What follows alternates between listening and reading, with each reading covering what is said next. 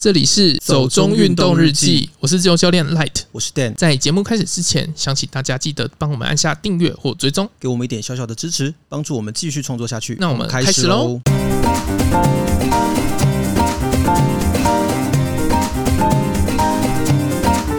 算起来，我们在全国三级警戒状态已经差不多一个月了。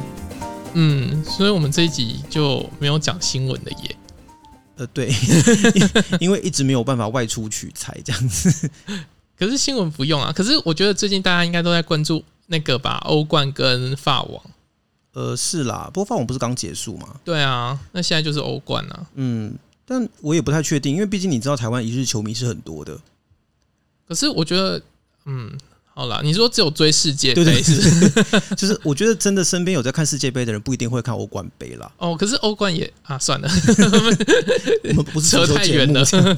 对对啊，总之我我是觉得，因为真的说实话，现在也不鼓励大家去山上、去海边什么的嘛，就变成说我们其实也蛮难去在这个状况之下生产出一些新的内容。嗯，虽然我们有一些些垫档的东西啦，可是有一些别的考量。你是说上次你在那个茶店听到的？哎、欸，等一下，现在讲茶店好像很恐怖。不是，不是那个茶店，不是，不是茶室好吗？是手摇饮。对，是我刚好在楼下的手摇饮店买了一杯茶，然后我有我有保持社交距离哦。然后我后面有两个应该是电视台工作人员啦，因为这附近有一个电视公司。那那你有大喊社交距离？呃，他们离我很远，所以我我没有特别去喊他。但总之，我有听到他们在聊天，然后就讲到说，哦，最近电视台其实没有什么外，他们没有没有办法出外景嘛，嗯，所以没办法做一些新的节目，那就开始做一些旧的重置或者是什么的。但意外的，因为大家都在家，所以莫名其妙收视率也蛮好的。那他们就有提到说，某个知名的行脚节目，因为他们就有继续播一些户外的一些内容，结果反而延上了。可是他就重播啊。因为好像是他们有一些之前录的，然后拿出来播，但没有特别注明那个是之前拍的还怎么样，我没有听得很清楚。但他的意思是说，因为他们就是继续做了这种户外旅游的内容，结果就被有人去抗议啦，就说为什么这种时间还鼓励大家出去玩？嗯，对，现在 YouTube 上面也会下那个对对，就是说这是几月几号拍的，这个可能是四月拍的，我们真的没有在这段时间出去玩，请他不要来赞我们。这样好像也也是一开始那个网红吧，就是。我我也不知道，嗯，然后就是他去花莲玩，对，然后就一大堆人就骂他说这个时间去花莲玩，他说我只是翻旧照片而已，就是大家都一定要注明啊，就是你在什么 户外活动的一些 Facebook 社团或专业里面，大家都要标注说这个是去年拍的，这个是三月拍的，大家不要赞我，OK，嗯，所以我觉得这个时候我们再去做那个也麻烦啦，所以干脆就来聊一聊大家可能会关心的一些事情好了。嗯，这一次想来讲的是一些跟健康有关的问题。对，其实是户外旅游跟健康，还有一些其他的事情，就奇奇怪怪的事情，对，奇怪的冷知识又增加。反正希望稍微聊一下这些，我觉得其实，在户外活动或是运动上面，可能知道了也不错的一些小事情，来当做这一集的主题，这样子。嗯，那我们就从应该大家最近都突然变得很熟悉的一个名词开始好了，就快乐缺氧。对，快乐缺氧或是隐形缺氧。可是他没有那么快乐。嗯，没有吗？没有，因为我知道有一种，你知道性癖是窒息式玩法，这这跟这个没有关系吧？没有吗？因为我知道它好像也是透过类似的原理，就是降低你的氧气摄入。可是这个是你不知不觉中，你不晓得你没有吸到氧气了。对，我知道两个快乐是不一样的事情。对，但总之我知道的是，呃，快乐缺氧这件事情是你自己察觉不到自己缺氧。嗯，这个对我来说是过去啦，我觉得是很违反直觉的。可是其实我以前在上救生员的课程的时候，嗯，其实都有讲过这一类的事情。应该是吧，因为我是在上潜水课的时候学到的。嗯，然后潜水课的时候让我更清楚这件事情，因为它比较有理论性的去描述这件事吧。对，对啊，因为其实以前应该是也另外应该是因为我那时候上救生员的时候年纪太小，所以没有认真上课。对，就是知道什么会发生这种状况要做什么事这样。我可以理解啦，因为就像什么小时候学音乐啊，那乐理都不会记得，就知道哦，看到这个要这样演奏，但是长大之后你才知道那个理论是怎么回事这样。嗯。对啊，总之我是在上潜水课的时候才真的知道说，哦，原来人类的呼吸中枢是二氧化碳在刺激，而不是氧气在刺激。对，也就是说，如果你没有释放一定的二氧化碳的量在身体里面的话，你是不会刺激到你自己要不要吸入氧气这件事情。我觉得你讲了一个很迂回的说法，因为好，我来再讲一次好了，你来听听看我讲有没有比较清楚。嗯，就是以前我们都觉得说，是因为我们身体里面的氧不够了，所以我们才会想要呼吸。但其实是因为你没有把二氧化碳排掉，它留在你的血液里面，它一直堆积堆积。可是它是堆积没有到一个程度，你还是不会吸啊。对，就是它呃，怎么说呢？二氧化碳堆积的那个阈值到了一个程度之后，它就会刺激你的中枢，然后就告诉你说你该呼吸了。嗯，我们真的不是医生，真的没有办法好好讲这件事，好困难。我们这样会捞过界，没有。但总之，那个时候在上课的时候，我印象深刻的事情是，其实教练有带血氧机来给每一个人，嗯，那就是让我们夹着血氧机，让我们在陆地上做静态闭气，就闭到每一个人受不了的时候，看那个时候血氧数值是多少。对，其实基本上我们大概每个人都憋到一分多钟嘛，在陆地上，然后。在我们觉得必须要换气的时候再看，其实数值都是超过百分，都是超过九十五的。嗯，也就是说，它其实是正常值的范围，身体里面的血血氧浓度并没有低到不健康的状况。嗯，所以其实是因为你太久没有把二氧化碳排出来，所以才会让我们觉得，啊，不行不行，我要呼吸这样子。嗯，这就是快乐缺氧跟隐形缺氧的原理。不对啊，我们还是没有讲原理是什么，我们只是讲说呼吸的机制是什么而已。可是这就是这就是原理啊！就是为什么你会没有办法吸到气这件事情？对啦，其实基本上就是你没有办法察觉到你自己的二氧化碳浓度堆积太多，然后你就忘记你要呼吸这件事。对，不过其实这个真的在一些户外运动上。就是你会很常听到，因为例如说，像以前很多社会事件啊，嗯，就是在游泳池溺水，对，然后你会发现溺水的人都是那些好像听说都是游泳健将啊，还是什么，可是你就会在那边自己揣测说什么他很有自信，所以才会导致溺水。哎，对，真的好多人会这样说，就是自信过度啦，然后没有注意到什么东西这样。可是其实不是，因为他自己就是不知道。对啊，这次其实，在解释一些快乐缺氧的新闻里面，也有医生出来讲，就。做了你刚刚的这样的一个类比嘛，嗯，就说其实一些游泳选手或者一些会游泳的人，他们往往是因为水性好，所以反而他们才造成了在水中有缺氧的状况。对，可是这就是回到我们刚刚讲的那个原理，因为二氧化碳的耐受度很高，对，所以他不知道要呼吸。那要怎么样才可以提高二氧化碳耐受度呢？就是练啊，觉得得到了一个 很。就是有有讲跟没讲一样的答案，对啊，因为其实像我自己就会觉得，我是一个对二氧化碳的刺激很敏感的人，嗯，所以我就会觉得很容易就想要换气了。可是因为我觉得那是在陆地上，哎，在水中又不太一样了。可是我觉得在水中，我相对来说，我比别人的耐受度差哦，所以我这是我在测动态平潜的时候的感觉啦，嗯，因为我觉得别人好像都可以蛮轻松就到四十米，但是我真的是挣扎了一番之后。才勉勉强强能够达到这样子。对啊，那另外讲一个，就是在自由潜水的时候，我们就会讲 BO，嗯，black out，特别强调，不不不对吗？是啦，我把它的原文讲出来，大家比较清楚吧？就是昏迷啦，水中昏迷，水中昏迷这件事情。那这两件事情，其实这三件事情其实都很像，嗯，他们的原理基本上是一样的啦，嗯，就是当你对二氧化碳耐受度真的很好的时候，你会没有办法。接受到正确的刺激，然后去做在正确的时间做换气，然后慢慢的你的血氧浓度低到一个程度，你自己不知道，然后就昏过去。那你知道要怎么预防吗？预防？嗯，这有办法预防吗？当然是没有啊。那 你问这什么烂问题呀？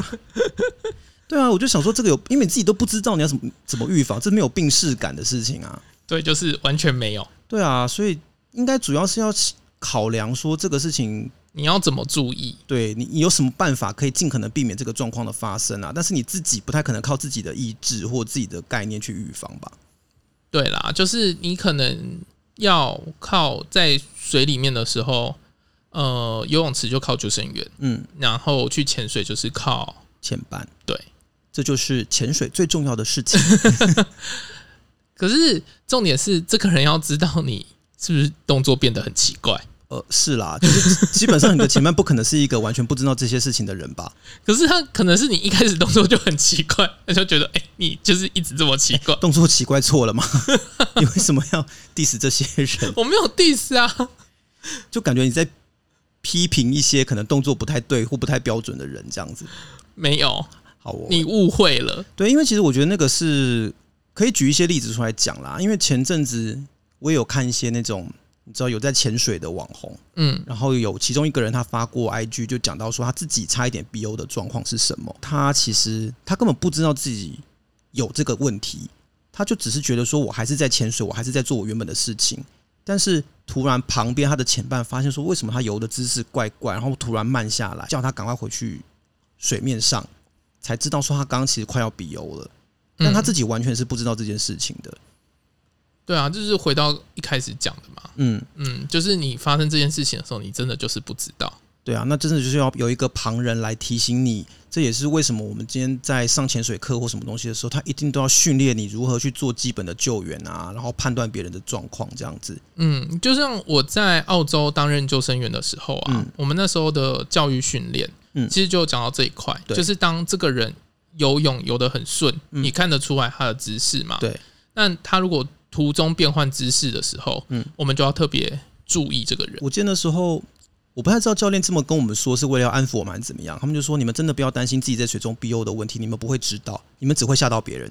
”对，对啊，所以我觉得基本上是这个样子啦。嗯，其实我们以前也这样子救过人啊，可是因为把人就是叫起来的时候，嗯，他其实都没有发现自己已经。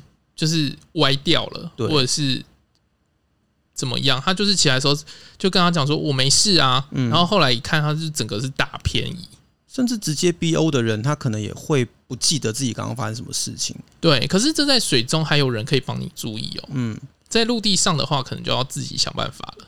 对，但是可能就是除非你家人或什么能够注意到你的身体状况啦。嗯，然后除非你有仪器嘛。那如果对，那如果没有仪器的话，其实有一些比较简单的方法，嗯，就是你的脸色苍不苍白，然后你的指甲有没有发紫，对，那个都是缺氧的一些重要的表征啦。嗯、呃，不过其实除了血氧机之外，现在也有一些智慧型手表、运动手表，它是有血氧侦测功能的。对，其实那个也都还算是准确。嗯，现在都很方便。对啊，是都可以利用这些东西来做一些诶状况的理解或者是状况的监测啦。我觉得那个都是还。蛮基本的一些方式，嗯，那其实像讲到这种缺氧的问题啊，我们可能会联想到另外一个也是在户外活动会发生的事情，就是我们之前也提过，就高山症或高山反应，嗯，它其实也跟氧气浓度不够有关，可是这比较跟气压有点关系，对，它跟气压也会有关啦，因为基本上你到了一个高海拔的地方，气压是降低的嘛，对，然后空气会变大，所以你吸进去的东西都比较大。然后就会变成说，你吸到一样多、一样体积的空气，但是里面氧不不够多，嗯，那就会变成说，你会你会因为一些缺氧的问题，造成身体上的一些反应。可是我觉得高山症还好，因为高山症你就是超有感，对，你就是有症状的，真的很不舒服。对，你就是会有一些反应，然后一些症状，然后可能会流鼻血或是什么之类的。其实到流鼻。其实到流鼻血就已经很严重。对，反正你发生这些的时候，一你就是停下来，嗯、二你就是往下走。嗯，因为你如果真的一直很不舒服，你停下来休息一阵子也不能缓解的话，真的就是要往下了。嗯，没办法，因为我觉得硬往上爬真的对自己没有好处。对，像什么高山原原本可能只是高山反应，那你如果真的硬要继续走的话，你很有可能会变成更严重的事情。嗯，什么高山脑水肿、高山肺水肿之类的，那我觉得。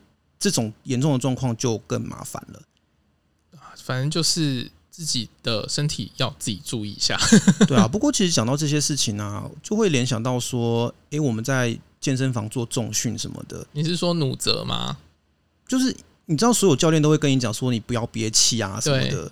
那这个跟那个是一样的原理吗？其实又不太一样、欸，哎，不一样吗？就是它其实也是氧气的摄取量的问题，嗯、可是问题是它没有。就是没办法送到脑子，OK，是怎么怎么解释啊？应该是说，就是他的血液全部都集中，他的血液跟氧气都集中到某个地方，嗯、然后你没有进来更多的氧，所以血液就一直在那个位置。嗯哼，他知道说这边没有氧气，所以他不用回来啊。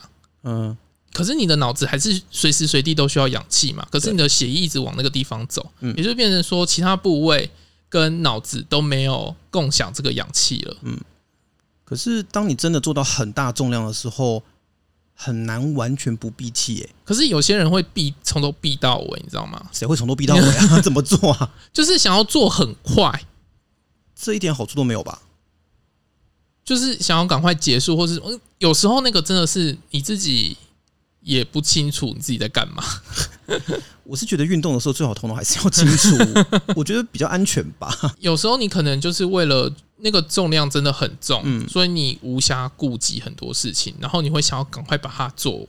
好啦，这个心态是可以理解的。可是从头 B C B 到尾这种事情，我倒是觉得有点过头了。因为从头 B C B 到尾，你就可以速度很快的去做这件事情。哦，OK，我顶多只有比如说一个动作里面会小小的避一小段这样子，这样还好，这样还好。对，就是你至少就是像深蹲好了，嗯，就是你往下的时候，你可能下的时候有点憋，但是你至少中间要稍微吸一口气，然后再继续蹲这样子，然后发力离心的时候再把气吐掉这样子。对，就是之类的，就是这个也牵涉到一种呼吸的规律，对不对？嗯，就是你要学习怎么呼吸。对啊，其实现在有很多呼吸的课程，呼吸的课程，嗯，就是教你怎么呼吸。让你的身体可以被矫正回来。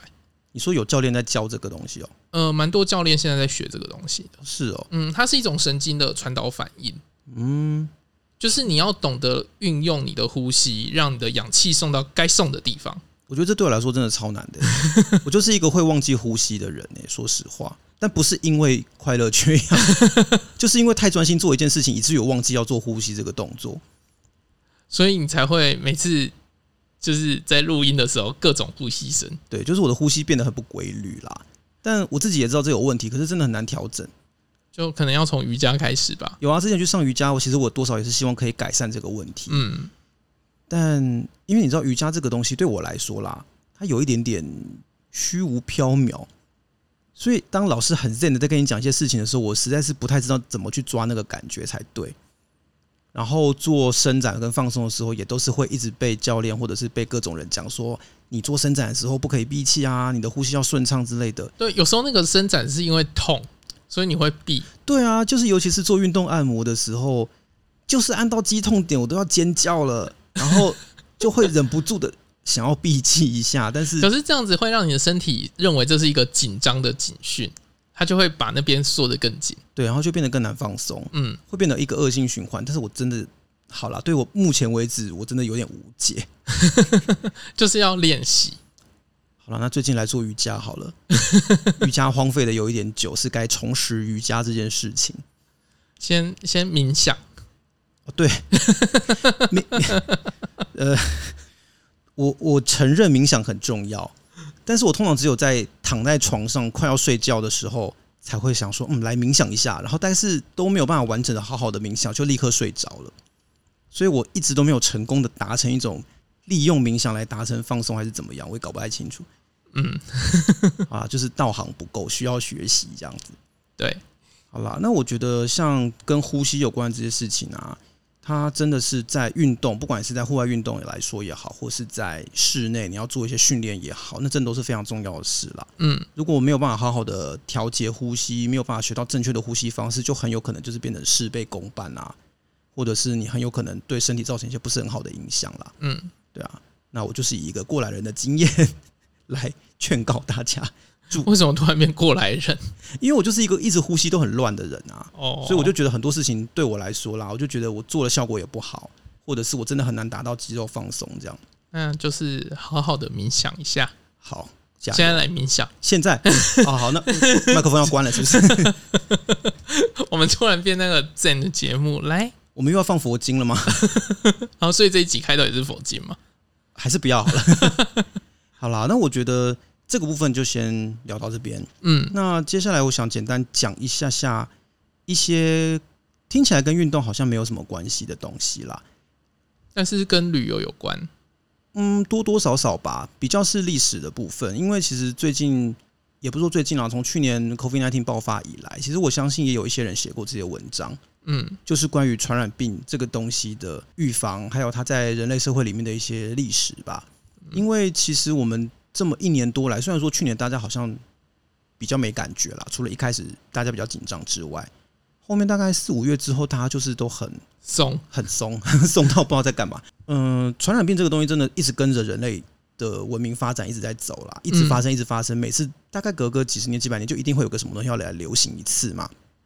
尤其是我觉得在台湾，大家真的要好好的理解一下传染病这件事情，因为台湾过去就是一个以传染病超多著名的岛。呃，从不管荷兰时代，或者是后来清领时代到日治时代，每次有外国人或者是外地人来到台湾，就是超级痛苦。因为有啊，上次你讲那个基隆的时候，基隆，你说侵法战争，对对对，然后法国人不是得很多病吗？就超多风土病的啊，法国派了差不多快两千人上岸。登陆吧，嗯，结果最后剩下不到一半的人有战力，因为大家都生病。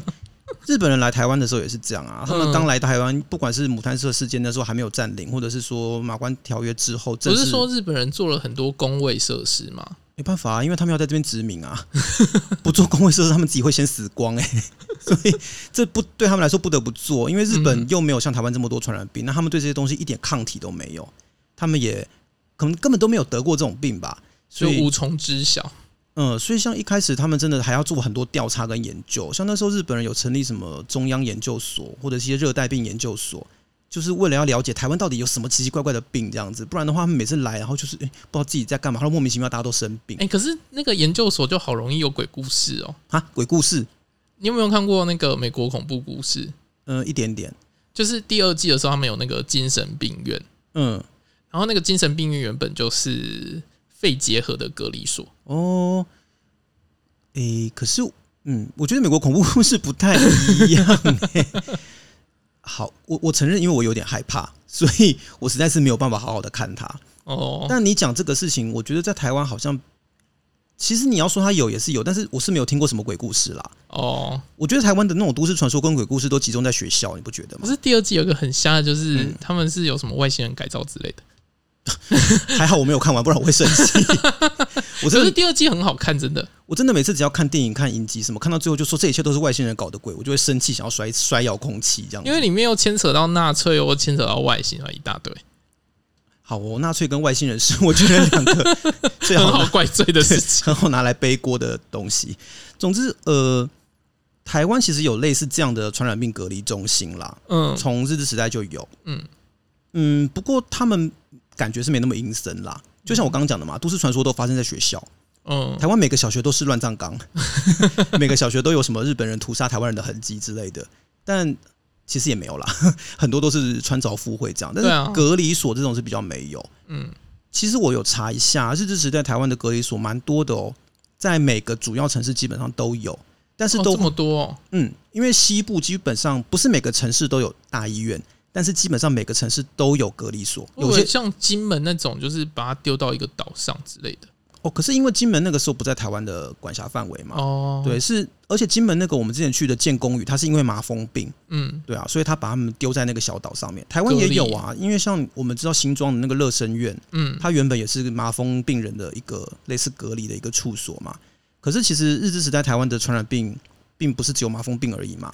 我记得好像十九世纪末的时候，日本人刚来台湾，他们就准备要发布一个类似那种很像我们现在的传染病防治法啦，嗯，里面就有规定几种法定传染病，他们列出八种之类的吧，就是有像什么鼠疫啊、霍乱啊、伤寒啊、麻疹这种东西，有好多种，所以他们就针对这个，然后去制定所谓的处理方针。这些处理方针，其实我们现在去看一下，就跟我们现在指挥中心在做的事情是一模一样的，反正就是检疫、隔离，做一些。让大家交通不方便的事情，然后不要减少人群的聚集跟流动，有疫苗就开始接种，反正差不多都是这样的事情，所以你就会觉得看下来几百年过去，人类做这些事情的方法没有什么差别啦。嗯，隔离跟封锁还是最最有效的方法，这样子就是不要让病毒跑出来啊。对啊，所以原始但有用，所以我觉得还蛮有趣的啦。那你像像不过当然像这些隔离所，他们几乎都都在市区的周边。他不会正在市中心啦，嗯，可是也不会说像有些人想的，可能像我记得美国恐怖故事的那个，你说那个精神病院，对他们就是在一个在山上，对不对？因为就是要让病人难以逃出啊，要不然就是就像现在一样，就是大家一逃出去，然后就大家抓你。对，可是其实日治时代的台湾人会逃，欸，哎，哦，是哦，嗯，因为我有看到，就是像那个时候，因为美国恐怖故事也会逃，只是你逃不远，因为你在山里面。我懂，我懂，但是台湾那个时候是因为。台湾人很不习惯日本人带进来这一套东西，就什么隔离跟封锁措施，嗯，所以就会有很多人会刻意的违反那个规则，然后就是不好好的封锁跟隔离，然后也是要警察去抓，就是也是防疫破口自古就有这样，可是人呐、啊，对啊，就是人性啊，有时候是这样，尤其是那个时候，这种新的卫生观念还没有完全普及的时候，就更容易这样。对啊，如果又是牵扯到蚊虫，那又更麻烦。对，讲到蚊虫啊，其实以前台湾很严重的一个卫生问题是疟疾，嗯，因为是蚊子在传播嘛。那是，是蚊子还是苍蝇啊？是蚊子哦，是疟蚊。对啊，我以为只有日本脑炎。诶、欸，日本脑炎是另外一回事、欸，诶，哦，对啊，但总之以前疟疾这件事情困扰蛮多外来的一些外国人或者是殖民者的啦。嗯，那其实我看到一个很有趣的说法，就是为什么今天我们看到的原住民族很多都住在高山上？早期啦，比较早期的一些考古或历史学的那种证据都会讲说，哦，他们是因为跟比如说跟平埔族或跟汉人生存竞争，然后没有办法竞争过他们，所以就往山上走了，就被赶走了。应该说是。讲赶走听起来比较像是不正确，对，就是比较像是那种他们从原本的生活场域往山上退。可是其实我看到一个台湾蛮有名的考古学者，就温振华老师，他有讲说他自己的一个推论啦。他从考古的一些证据，还有一些原住民的传说去推论，他认为当初这些原住民是为了躲避像疟疾这样子的传染病，然后才逐渐往比较高海拔的地方移上去的。所以就是大家在做的事情都一样，都一样，就是，就是往比较没有病的地方跑。对，所以就像现在，为什么很多人会讲说，哦，我要去山上，因为那边比较没有病。可是你上去了就有病，对，就是把病带上去的那个人，你就是防疫破口，对啊。所以原住民他们可能就是逐渐往高海拔移动，然后移到那边之后，发现，哎，这边好像比较没蚊子，然后好像比较不会生病，然后就在这边住下来这样子。哦，所以就变成说，当底下的。汉人啊，或者其他人这样来来去去，就忙着那边搞隔离什么东西的，一直被蚊子叮啊，各种病的时候，那就是山山地原住民，他们就自我隔离，他们就是站在高岗上，然后看你们那边瞎忙一场这样子。但是高山有高山的问题，啊，就是，跟我们现在那个啊居家隔离一样。对对对，差不多是这个意思。反正我觉得这个这个说法还蛮有趣的，只是没有很多人在讨论啊。我只是刚好看到，我觉得还蛮好玩的，是一个从工位观点来谈的台湾民族分布的一个状况。嗯，那。但是也不是说要鼓励大家去爬山啦。说实话，就像刚刚讲的，这时候你去爬山，你就是你就是把病带上去的那个人嘛。嗯，对啊。因为说实话，在这个状况底下，我们真的不知道谁有感染，谁没有感染。因为这个 COVID-19 是无症状也会传染的嘛。没有，就是英国变种特别真的。但我现在比较怕印度变种。我们现在讲 Delta 比较政治正确。为什么 啊？就是那个啊，WHO 他们公布的，就是为了不要用。呃，命名然后来造成什么某个地方的污名化，所以我们不要用那个地方的名字来叫它是哪一种变种，我们就要叫它什么阿法异变株、贝塔异变株之类的。OK，所以那接下来俄罗斯是我我不知道，所以我有朋友就在说，那时候等到这个病毒的变异株把整个希腊字母都用完的时候，我们应该叫它什么？嗯，反正反正我觉得那是政治问题啦，这不是我我们要讨论的是是一个嘛。呃，他他他他也是希腊的那个啊，对啊，对啊，所以我我就不是我们今天要讲的事，但我就会觉得说，诶、欸，因为印度真的是一个蛮，我不知道应该怎么形容诶、欸，因为我觉得我会讲出政治很不正确的事情。算了啦，印度这件事情就就让它过了吧，不在我们今天的也是啦。但总之，呃，不是说叫大家这个时候要往山上跑啦，因为其实，呃，高海拔地区虽然它的致病的蚊虫比较少，所以。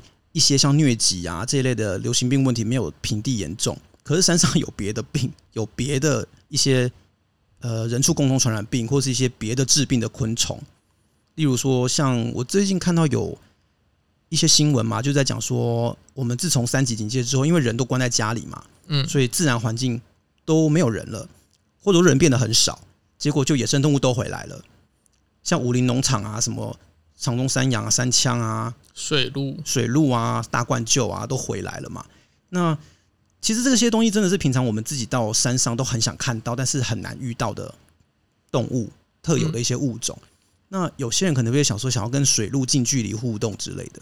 可是其实像水鹿身上就有超多那种蜱虫，就是会引发莱姆病的那种虫。